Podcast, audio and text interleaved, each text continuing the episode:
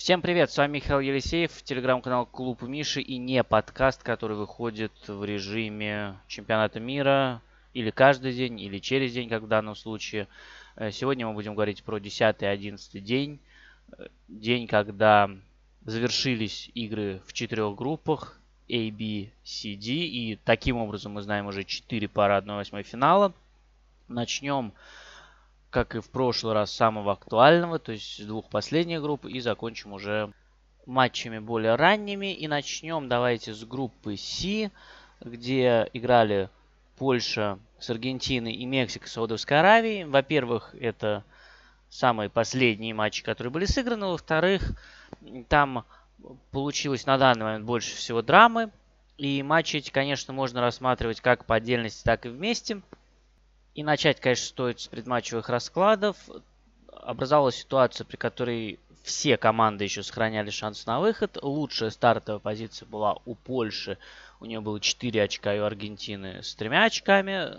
У Саудовской Аравии тоже было 3 очка, у Мексики одно. Но разница мячей у Польши и Аргентины была лучше. У Польши вообще устраивала ничья, и, собственно, она весь матч играла на удержание счета, даже когда счет был 0-2, он Польшу устраивал, и э, Польша старалась не пропустить. Получалось у нее это отвратительно, честно говоря. Ужасный матч, тотальное доминирование Аргентины. И на самом деле обе игры похожи в том, что одна из команд доминировала над другой, и матч Аргентины с Польшей должен был завершаться разгромной победой Аргентины, и матч Мексики с Саудовской Аравией тоже должен был завершаться разгромной победой Мексики как мы дошли до жизни такой. Начнем э, с Польши, с Аргентиной. Польша впервые на групповом этапе использовала схему с пятеркой э, защитников. Но, как и в других матчах, естественно, Польша играла от обороны. И стиль игры на групповом этапе на это намекал. И то, что ничья даже устраивала Польшу, тоже получилось плохо. На флангах Аргентина разрывала. Справа образовывались треугольник из Демарии, Де Пауля Малины. Иногда туда смещался Месси. На левом фланге тоже у Аргентины все было в полном порядке. Акуни помогал МакАлистер. Акуни сам мог уйти в штрафную или в полуфланг. Освободить зону, ну, например, Альваресу. То есть достаточно разнообразно играла Аргентина. И даже без учета пенальти, на мой взгляд, весьма сомнительного. Потому что, да, конечно, честным попал по Месси, но он уже падал, и, ну, это было, на мой взгляд, игровое столкновение. Ну, вот судья трактовал этот эпизод иначе. Назначили пенальти, честные пенальти опять взял, и это, конечно, главная причина, по которой Польша в итоге оказалась в 1-8 финала. И по итогам первого тайма вообще вырисовывался матч 1-8 финал Польша-Австралия, и это пугало даже гораздо больше, чем вывеска Франция-Аргентина, э, потому что Франция-Аргентина это громкая вывеска, и ну, на такой стадии, возможно, этим командам встречаться рано, а Польша-Австралия это просто ну, две не очень хорошие команды, которые сойдутся в 1-8 финал, и получается, что одна из них пройдет дальше. Польша вообще вышла исключительно благодаря Войцеху Щенсны, Э, который вытащил и Саудовской Аравии, и с Аргентиной. Австралия это команда, которая оказалась э, более успешной среди равных, скажем так, и вышла за счет реализации двух неявных моментов. А, про это мы еще поговорим, но там э, образовалась ситуация, в которой просто ну, Тунис хорошо организованная, крепкая команда, которая не может забивать. А Дания команда хорошая, но очень проблемная и слабо выступившие на этом чате мира. И, конечно, в, по этой причине видеть одну восьмую финала Польши-Австралии не хотелось совсем. Ну и предпосылок для этого было мало уже в первом тайме. Даже помимо пенальти давление Аргентины было колоссальным. Э, пятерка защитников Польши не помогала ну примерно никак. Никаких выходов в контратаку тоже не было. Там, по-моему, за весь матч три действия в чужой штрафной всего у Польши. Э, ну, если посмотреть на другие матчи группы, то против Польши, Аргентины самая высокая линия обороны. И если посмотреть на карту усредненных позиций, то видно, что Месси располагался в наиболее высокой позиции относительно предыдущих матчей. Самая низкая позиция у него была Саудовской Аравии, чуть повыше с Мексикой и ну, значительно выше уже против Польши. Вообще удивительные цифры еще, потому что я замечал в начале турнира, что зона 14, опорная зона перед штрафной, наиболее опасная, она на этом турнире ну, не очень часто э, туда получается попасть атакующей команде. Ну, то есть обычно передач в 14 зону, насколько я помню, ну, 10, может быть 15-20, в принципе, уже хороший показатель для этого чемпионата мира. Аргентина сделала в 14 зону 52 передачи. Ну, то есть вся игра проходила вокруг штрафной Польши, и Польша никак не могла помешать проникновению Аргентины в опасные зоны. И в штрафной Аргентина тоже находилась постоянно, и моментов Аргентина создала достаточно. Естественно, если бы Польша проиграла, продержалась 90 минут, это было бы просто каким-то чудом, но уже в самом начале э, Польша пропустила. Тоже такой показательный момент – если посмотреть эпизод с голом, то Алексис МакАлистер, который забил гол, последите просто за его движением, он весь эпизод один. Он, начиная с, ну, с центральной трети на половине поля Польши уже, он находится один, он потихонечку бежит вперед, бежит в чужую штрафную, и он один, на него никто не обращает внимания, никто его не пытается перекрыть. И вот он добегает до чужой штрафной, он уже внутри штрафной, он остается один, на него просто простреливают, он подставляет ногу и направляет мяч в угол в это время в параллельном матче Мексика давила Саудовскую Аравию. Вот, кстати, можно ради интереса просто сравнить э, количество передач в 14 зону, про которую я говорил, чтобы просто понять э, наглядно, э, что 52 это очень много, даже ну, на клубном уровне это прям колоссальная цифра. Вот у Саудовской Аравии 7 передач в 14 зону, у Мексики 12. А у Аргентины, я напомню, 52. Ну, то есть, я думаю, масштаб понятен. Э, при этом э, давление Мексики было сопоставимым с давлением Аргентины. Ну, может быть, не настолько оно было всеобъемлющим. И источники были другие. Именно из давления возникали в основном моменты. И Саудовская Аравия, конечно, не выдерживала. Там еще и с травмами не очень хорошая ситуация насколько я могу судить, потому что, ну, вот здесь уже конце первого тайма была э, замена из-за травмы. До этого тоже в прошлых матчах э, к этому аравийцы прибегали. И в целом, конечно, сборная Саудовской Аравии оставила очень приятное впечатление, но сложилось стойкое ощущение, что ну, не хватило их на весь групповой турнир. И в в целом они выдали хороший матч с Польшей. Ну, правда, как-то так получается, что с Польшей у всех э, матчи хорошие. С самого начала Мексика захватила инициативу, очень много владела мячом, э, дожимала прессингом, давила. И если минут 15-20 еще Саудовская Аравия как-то держалась, старалась контратаковать, то потом, конечно, перелом происходил все больше и больше. У Мексики стало появляться все больше возможностей для того, чтобы забить. Все чаще получалось проникать в штрафную, и все реже становились контратаки саудитов. Э, в итоге, если к 15 минуте соотношение по ударам было 3-2 в пользу Саудовской Аравии, то к концу первого тайма 4-11 в пользу Мексики. И моменты там были очень хорошие. В частности, когда защитник просто заблокировал удар головой уже в пустой угол ворот – Правда, и в конце тайма и у Аравии возник момент, но это был такой очень редкий выход в контратаку. В остальном Мексика, конечно, уверенно контролировала ход матча. И особенно, конечно, выделялся Ирвинг Лосано, который, ну, очень классно тащил мяч. В итоге у него набралось 14 progressive carries. И в итоге в начале второго тайма Мексика забила 2 в течение короткого интервала. Э, прямым ударом со штрафного отличный гол забил Луис Чавес. У него, кстати, очень хорошие удары со штрафных. Он несколько раз еще бил и было достаточно опасно. Ну и получилось, что сначала Мексика ведет 2-0, Аргентина ведет 1-0. Разница лучше у Польши в такой ситуации. Э, Мексике нужно забивать 2, либо больше пропускать Польше. Э, на 67-й минуте матча Аргентина-Польша забил Хулиан Альварес. И стало 2-0 и там, и там.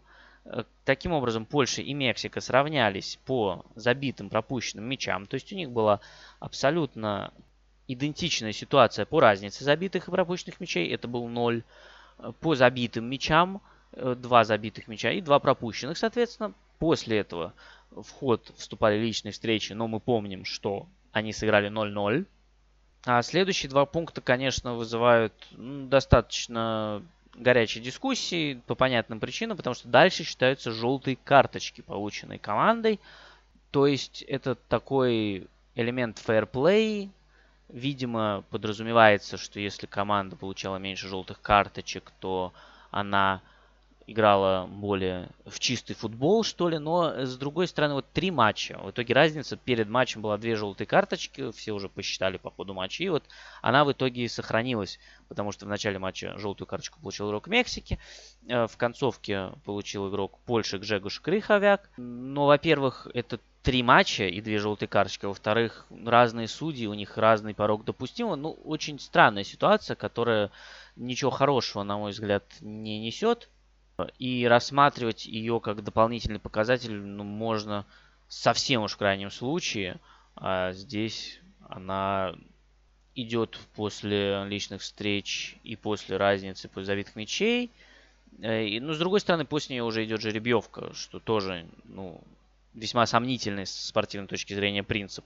Мне кажется, что FIFA, конечно, стоит предусмотреть несколько больше параметров для определения лучшей команды при равенстве очков и Э, базовых показателей.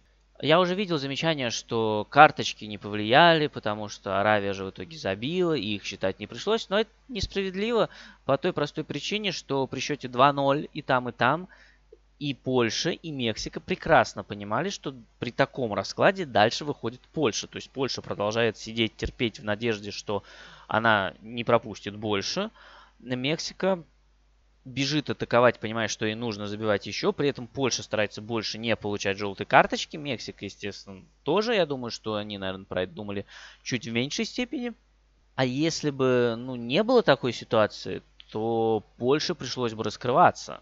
И уже Мексику счет бы 2-0 устраивал, и ну, ситуация пошла бы, очевидно, совсем по другому сценарию.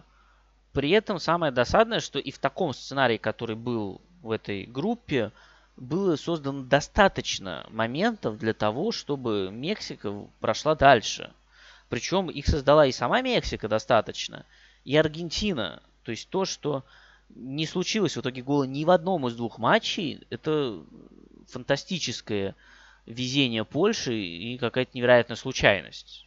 Потому что за оставшиеся 20 минут был выход один на один у Альвареса и у Лаутаро. Э, был эпизод когда из ворот просто защитник Польши вынес мяч. Э, при этом в параллельном матче было два отмененных гола из офсайда. Был выход 4 в 2 у Мексики.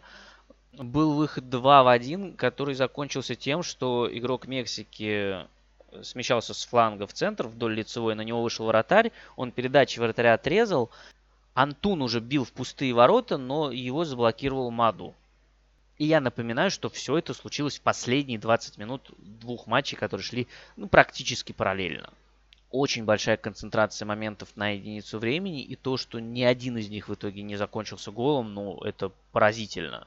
Ну и в итоге вот эта ситуация, в которой Польша была в статусе команды, которая выходит, а Мексика была в состоянии догоняющей команды, она привела к тому, что Мексика в концовке начала очень много суетиться, очень много торопиться, пошли ошибки, и именно из этого случился как раз вот тот самый гол Саудовской Аравии, который позволил не считать голы. Э, совершенно глупый обрез в центре поля, который привел к контратаке которая завершилась опасным моментом и голом Саудовской Аравии. Даже после этого у Мексики осталось несколько минут, и ей достаточно было забить один гол, чтобы выйти дальше. Она бы тогда обходила Польшу по количеству забитых мячей. Но вот эта вот спешка, суета, она осталась. Плюс, конечно, пропущенный гол, он накладывал вот это негативное влияние, и в итоге у Мексики ничего не получилось. Они там просто врезались один или два раза в вратаря Саудовской Аравии, после подачи с флангов. И ничем хорошим это, естественно, не закончилось. Мексика осталась за бортом соревнований. Если подводить итог этой группы, то, конечно, Саудовская Аравия стала сюрпризом с игровой точки зрения достаточно приятным, несмотря на то, что я считаю ее победа над Аргентиной в большой степени тоже с течением обстоятельств. Но после этого был очень убедительный матч с Польшей. Ну а на Мексику, на мой взгляд, не хватило сил. Ни Мексика, ни Польша не были убедительными. У Мексики были проблемы с созиданием моментов на протяжении двух матчей и еще минут 30 в матче Саудовской Аравии. И только уже, когда Саудовская Аравия просела, начало что-то получаться. Польша вообще, по-моему, была ужасна на протяжении трех матчей. Но Аргентина все-таки, несмотря на поражение Саудовской Аравии, здесь, на мой взгляд, именно результат больше влияет на восприятие Аргентины. У них, конечно, очень мало идей с мячом было на протяжении первых двух матчей. С другой стороны, Польшу они разорвали, но тут тоже надо смотреть на соперника. Польша действительно выглядела плохо со всеми. И такая успешная игра Аргентины в атаке, она, возможно, связана и с тем, что Польша, ну, такая достаточно слабая и уязвимая. Тем не менее, на фоне соперников по группе выход Аргентины с первого места совершенно логичное и закономерное развитие ситуации. Что касается потенциальных пар 1-8 финала, давайте проговорим их после того, как обсудим группу D. Ну и самое время к ней перейти. Э, у нас в завершающем туре были матчи Тунис, Франция и Австралия-Дания. Причем Франции было настолько ничего не нужно, что она выставила второй состав, и все игроки из заявки, если не ошибаюсь, заиграны в итоге Дидье Дешамом. Э, конечно, в случае победы Австралии, ну что в итоге и случилось, э, я думаю, вы это прекрасно знаете, у Франции и Австралии равенство по очкам, но разница забитых и пропущенных мячей, она, конечно, разительна, ну, в том числе и потому, что Франция крупно победила Австралию, то есть там нужно было отыгрывать Австралии прям очень много. Было понятно, что это, ну, мало реальный расклад. Поэтому Дидье Дешам со спокойной душой выпустил второй состав я думаю, можно с уверенностью его так называть. И, кстати, вот по ходу матча была отчетливо видна разница между э, игроками, которые играют стабильно в стартовом составе сборной Франции, и вот теми, кто должен их ситуативно подменять. Потому что большую часть матча была достаточно плотная игра, э, низовая, очень мало моментов. Обе команды мало атаковали через центры, в основном выходили через фланги.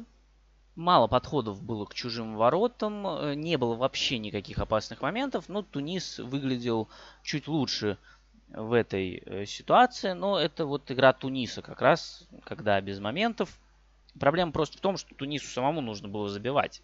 Откуда мог прийти гол, не очень понятно, но вот в итоге забил э, Хазри. Нельзя сказать, что это было сюрпризом. На этом отрезке Тунис выглядел неплохо. Э, довел до удара эпизод, который начался с ошибки Фафана в центре поля. Ну, его там придержали, конечно, немного, но э, потом в какой-то момент отпустили. Ну, еще один хороший пример, что нужно играть до конца, а не спорить с судьей. Тогда, возможно, некоторые шансы на то, чтобы отобрать мяч или хотя бы свалить, не допуская игрока до опасной ударной позиции, сохраняются. Но постепенно Дидье Дешам начал выпускать игроков основы, ну, кроме Вильяма Салиба, которого выпустили, видимо, чтобы как раз задействовать всю заявку вместо Рафаэля Варана. Э, но кроме него уже вышли основные игроки. Это и Килян Бапе, и Усман Дембеле, и Адриан Рабье, и Антуан Гризман. И в итоге последние 20 минут, когда они все в четвером оказались на поле, понятно, что счет, конечно, тоже э, располагал к тому, что Тунис будет э, обороняться глубже, и в целом перейдет в режим обороны, а Франция в режим навала, он тоже логичен. Но и с выходом этих игроков, конечно, навал Франции выглядел достаточно убедительно, потому что вот эти последние 20 минут, с 80 минуты, я тут учитываю 8 компенсированных, которые в итоге превратились в 12. Это, конечно, тотальное доминирование французов, которое, ну, хоть и обошлось без моментов, но с, с значительным перевесом в итоге прошло, э, потому что за первые 80 минут статистика по ударам 5-2 в пользу Туниса, а за оставшиеся 20 0-7 в пользу Франции, там соотношение по владению 85-15, ну то есть задавили прям образцово французы. И гол Гризмана, конечно, выглядел совершенно логичным. Э, но то, что случилось дальше, не очень понятно, потому что, во-первых, на повторах слышно, как судья дает э, финальный свисток, и тогда, по идее, уже не должен вмешиваться вар в работу судьи. Они же там постоянно что-то обсуждают. То есть, ну, тогда не давай финальный свисток. С другой стороны, конечно, мы видели уже подобные прецеденты раньше. Ну и с третьей стороны сам момент непонятный, потому что я читал объяснение, что это не была акцентированная игра головой со стороны игрока Туниса, но я с этим не согласен.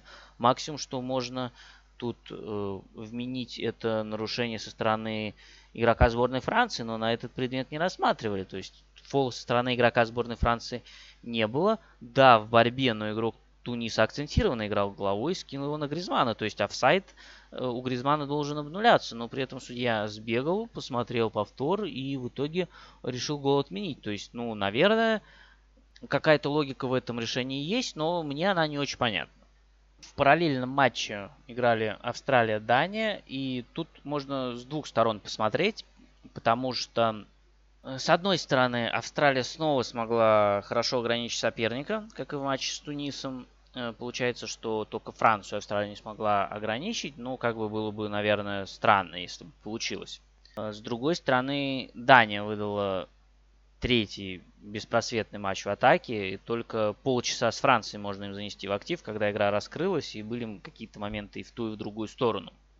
Австралийцы снова играли по привычным 4-4-2, но в отличие от игры с Тунисом, они встречали не так высоко, располагались глубже, что в целом понятно. Базово Австралию ничья устраивала, потому что у нее было 3 очка, у Туниса и Дании по одному. То есть логика, в которой они отдают мяч Дании и таким образом, как бы говорят, вот вам, придумывайте теперь сами, как вы будете нас взламывать, она абсолютно понятна. И один из самых частых, самых работающих способов по преодолению обороны Австралии со стороны датчан это диагонали Йоахима Андерсона. И по Кристал Пэлас мы знаем, что он может отдать хорошие передачи. У него 15 продвигающих передач. Если посмотреть на их распределение, то ну, практически все диагонали где-то с границы своей трети э, в направлении левого фланга соперника. Но проблема дальше уже начиналась, потому что ничего выжить из этого Австралия, э, Дания, естественно, ничего выжить из этого Дания не смогла. В первом тайме были несколько неплохих подходов, но они не привели к опасным моментам. Всего Дания нанесла 13 ударов по воротам Австралии, при этом подавляющее большинство ударов, где-то 9 даже 10, наверное, из 13, они пришли из зоны правого полуфланга, и все из таких либо позиций не опасны, либо удары с сопротивлением, либо они были заблокированы. Ну, в общем, ничего опасного Дания не создала. То есть Австралия хорошо сдерживала Данию, но тут мы переходим к следующему вопросу, потому что в какой-то же момент Тунис забил, и ничья перестала устраивать Австралию, потому что разница у Туниса была лучше. Э, тут Австралии ну, несколько повезло, потому что с мячом нельзя сказать, что она предлагала что-то интересное. Всего два удара из штрафной, один из них это как раз гол Леки. Хорошо получилось выбежать в контратаку, хороший удар получился, тоже это ну, далеко не явный момент. Но это стало таким бонусом к основному плану, потому что основной план Австралии был сдержать Данию, и с ней она, с этой задачей Дань, э, Австралия справилась вполне себе хорошо, а вот сверх этого сделано было, честно говоря, недостаточно. И тут случился этот гол, и дополнительный плюс этого гола в том, что он случился буквально через две минуты после того, как забил Хазри. То есть ситуации, в которой Австралии пришлось идти вперед, раскрываться и оставлять пространство за спинами, ее в итоге не возникло. Они очень быстро забили вот этот гол и вернулись опять к состоянию, комфортному состоянию сдерживания, состоянию, в котором у Дании были очень большие проблемы, а Дании после пропущенного гола нужно было забивать два, никаких предпосылок не было, то есть там максимум один как-нибудь мог бы залететь, возможно, там со стандарта или как-нибудь еще, потому что э, два явных момента Дания создала на турнире, оба со стандартов, между прочим, один с Тунисом, один с Францией. В концовке матча Австралия вообще перешла на пятерку защитников, что тоже вполне понятно. Дания перешла наоборот на двух столбов Долберга и Корнелиуса, что тоже понятно. Ну и игра свелась к тому, что вот на этих столбов пытались грузить. Получилось не очень удачно. Австралия команда физически мощная и, в общем-то, с, с этой задачей справилась. Единственное, ну, в финальном штурме это, конечно, тоже не лучшее решение, потому что дальние удары это, ну, в принципе, не очень хорошее решение, но как один из инструментов можно было бы использовать в концовке матча дальние удары Кристиана Эриксона. Э, он в АПЛ достаточно часто забивал из-за штрафной, причем как с правой, так и с левой ноги. И в бытность игроком Тоттенхэма нередко спасал именно против вот таких низких блоков. И в концовках матча можно вспомнить ну, немало примеров, когда он выручал дальними ударами. Но здесь Австралия не столкнулась с этой проблемой, потому что Дания э, решила видимо, играть исключительно забросами на форвардов. Таким образом, э, перед последним туром тоже могли выйти все команды. Франция уже была там, ну, то есть все три остальные сохраняли шансы на второе место. Вышла Австралия. Лучше, наверное, смотрелся чуточку Тунис, но у Туниса была проблема с тем, чтобы создать моменты и забить голы. Австралия выдала хорошие 40 минут против Туниса, забила и потом успешно сдерживала и Тунис, и Австралию. По сути, вот эта победа над Тунисом, она оказалась ключевой. Дальше она позволяла Австралии действовать по счету в удобном сценарии против соперников. То есть у Туниса проблемы с игрой в атаке, с позиционной атакой. И у Дании тоже. Но Дания вообще это, пожалуй, главное разочарование этого турнира, потому что как будто ничего общего нет с той сборной, которая год назад на Евро всех так сильно впечатлила. Совершенно закономерный вылет. И это, конечно, очень жаль. Теперь можно поговорить и про матчи 1-8 финала, которые получились, но я не думаю, что тут можно что-то сильно раскладывать, потому что у нас пары Франция, Польша и Аргентина, Австралия выглядят прям супер однозначными. Не вижу никаких предпосылок к тому, что Польша и Австралия смогут зацепиться, только если не будет каких-то невероятных чудес со стороны вратарей, реализации. Э, сумасшедшие фавориты, особенно Франция с Польшей. Мне кажется, там все должно быть исключительно просто и понятно. Аргентина, соответственно, тоже вполне ощутимый фаворит с Австралией. И я сомневаюсь, что Австралии получится действовать по схеме защищаться и потом забить что-то неявное, просто потому что, ну, постоянно забивать что-то неявное э, достаточно проблематично, а ничего на постоянной основе Австралия впереди не создает. При том, что у Аргентины на групповом этапе были замечены проблемы с позиционной игрой, я думаю, что именно с Австралией они э, вскрыться не должны в полной мере исполнительского мастерства игроков вернее так, проблемы-то могут и скрыться, но исполнительское мастерство игроков все равно должно э, в данном случае решить, потому что сильных сторон Аргентины ну, значительно больше, чем у Австралии в ее текущем состоянии. И теперь можно переходить к группе B. Я понимаю, что тут тоже три команды претендовали на вторую строчку, хотя у Эльса шансов изначально было меньше, чем у конкурентов, но тем не менее теоретически команда могла выйти дальше. Так что ситуация, в которой все еще могут выйти из группы, она не такая редко. Но, конечно, в группе с Аргентиной там э, все команды могли занять, расположиться совершенно по-разному. Здесь уже за Англией был гарантирован выход э, в 1-8. Иран и США с большой долей вероятности разыгрывали между собой второе место. Уэльсу нужно было ну, достаточно серьезное стечение обстоятельств, чтобы выйти из группы. Поэтому начнем мы с матча Ирана и США. И здесь получился такой своеобразный ремейк матча США-Уэльс. Э, первый тайм тотальное доминирование американцев. Иран категорически не справлялся с прессингом. Там мало того, что 0 ударов за тайм поворотом, там еще дело в том, что с Эйплен Польт выходили с трудом всего 7 действий в чужой штрафной, ну и очень мало действий на чужой третье поле было у иранцев. И чаще всего это была ситуация, когда либо Тареми, либо Сердаразмун получают мяч в районе центрального круга и пытаются вдвоем убежать против достаточно насыщенной линии обороны американцев. Там постоянно был численный перевес у американцев. Ну, то есть прессингом американцы накрывали классно, и моменты были. И то, что удалось забить только под занавес тайма, это ну, хорошо для Ирана, не очень хорошо для США. В общем, уверенно американцы вели эту игру в первом тайме, а после несколько упал напор, ну, что логично, потому что и интенсивность очень высокая, и тяжело поддерживать 90 минут. А во-вторых, и счет американцев устраивал. Проблема в том, что счет был всего 1-0, и если Иран э, забивал, то и это уже переставало устраивать американцев, это уже устраивало Иран. При этом нельзя сказать, что у Ирана было много моментов. Они нанесли три удара из пределов штрафной во втором тайме, причем два из них уже в компенсированное время после 90 минуты. При этом на 97-й минуте вполне мог случиться вот этот эпизод, когда Тереми прокинул мяч между ног Тернеру и мяч покатился в сторону ворот, но вынес э, защитник американцев мяч К тому моменту сборная США уже перешла на тройку центральных защитников, что вполне понятно.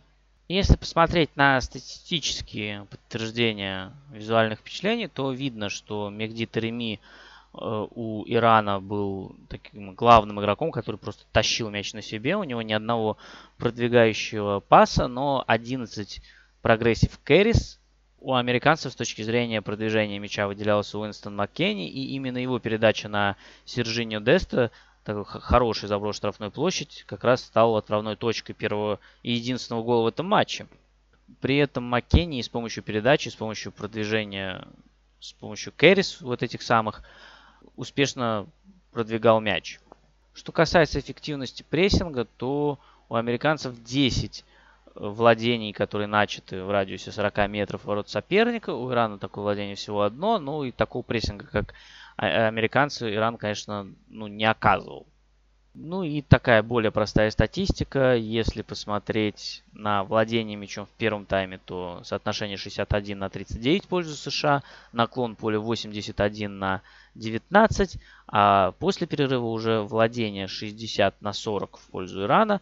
Наклон не настолько радикальный, но 67 на 33 в пользу Ирана тоже, то есть уже игра однозначно переместилась к воротам американцев не настолько много моментов было у Ирана, не настолько было страшное давление, как от Америки в первом тайме, но все равно э, забить Иран мог. Возможности у него для этого были.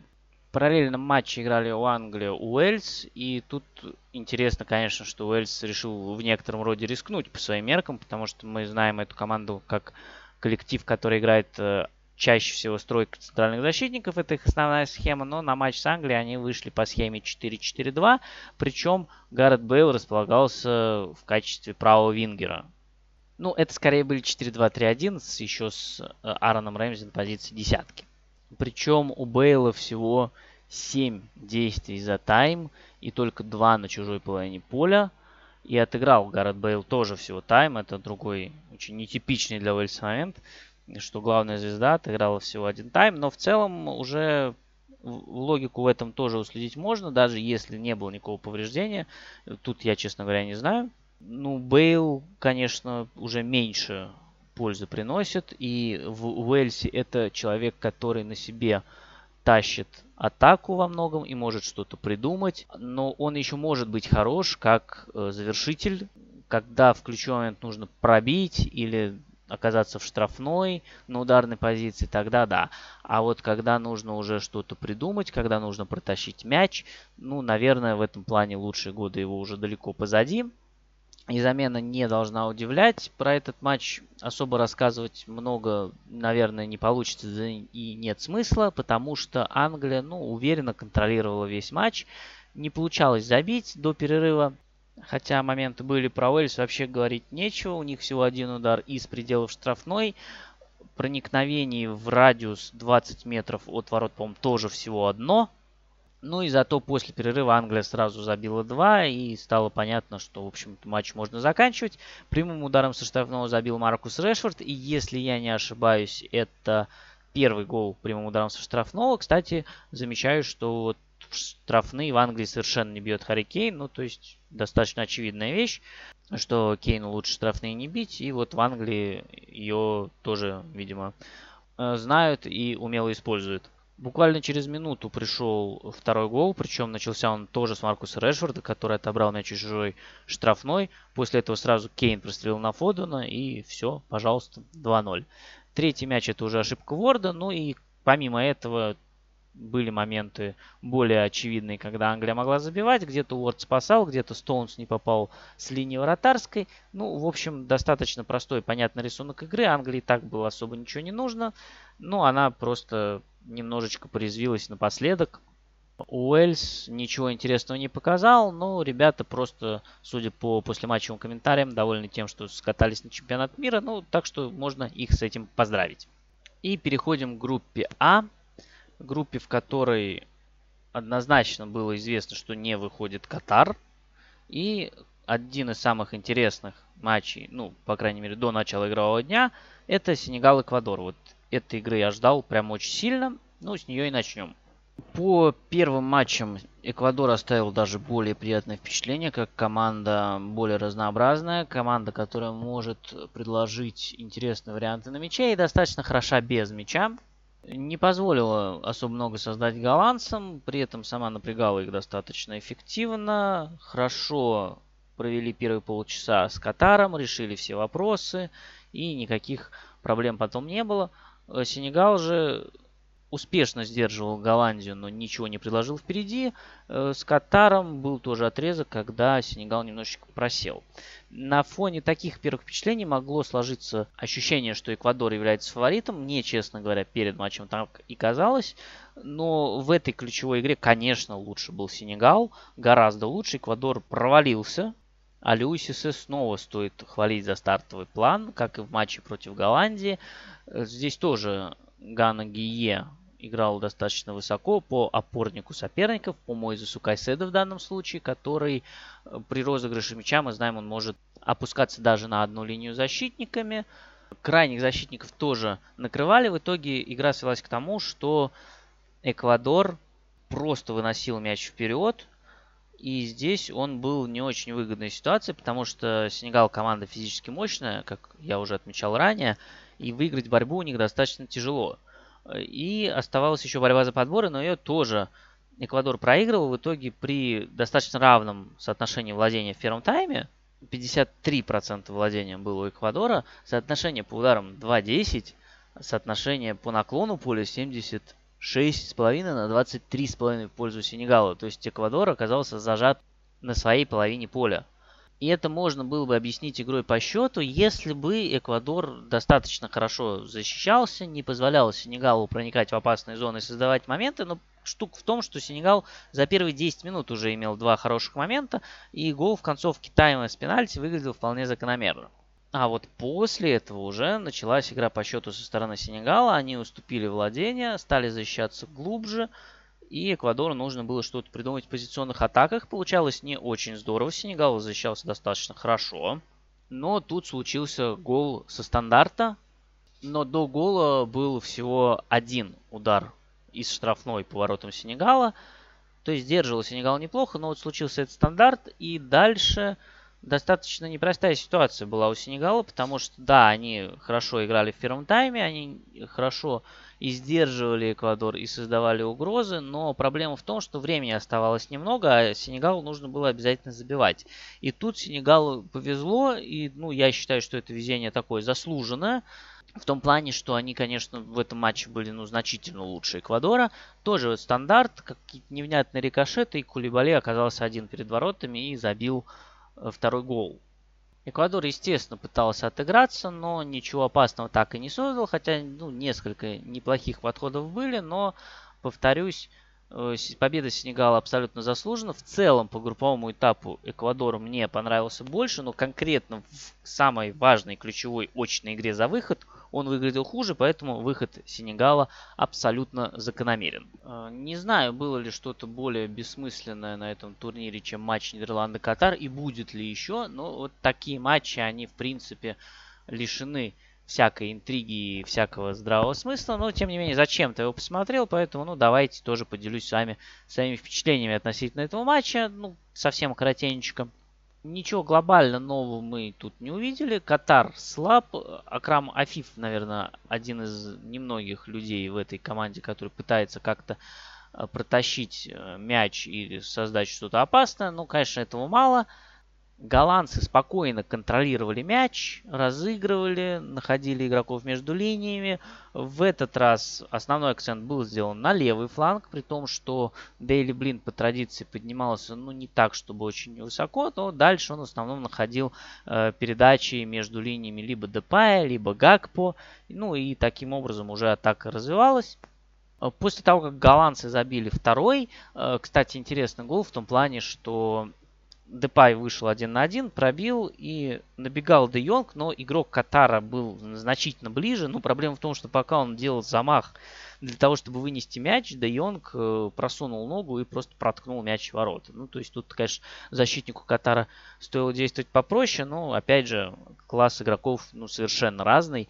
Вот. Ну и последний получается, ну, практически весь второй тайм был еще более бессмысленным, чем сам матч, потому что команды уже откровенно доигрывали, Голландии было ничего не нужно, Катар особо ничего не мог, какой-то новой информации из этого матча мы тоже для себя не получили. Поэтому можно уже поговорить про пару 1-8 финала. Здесь у нас получается пара Нидерланды, США и Англия, Сенегал. Здесь пары намного более интересные и намного менее однозначные, чем первые, про которые мы говорили. Ну, там все-таки слишком большой разрыв, здесь он значительно меньше. В чем может быть проблема для Нидерландов? США проблема в том, что у американцев все-таки хороший прессинг, и вот под ним у голландцев могут быть проблемы. Проблема американцев в том, что этот прессинг обычно команда может выдерживать на протяжении тайма. После этого начинаются проблемы, и когда команда проседает, то выглядит э, очень уязвимой.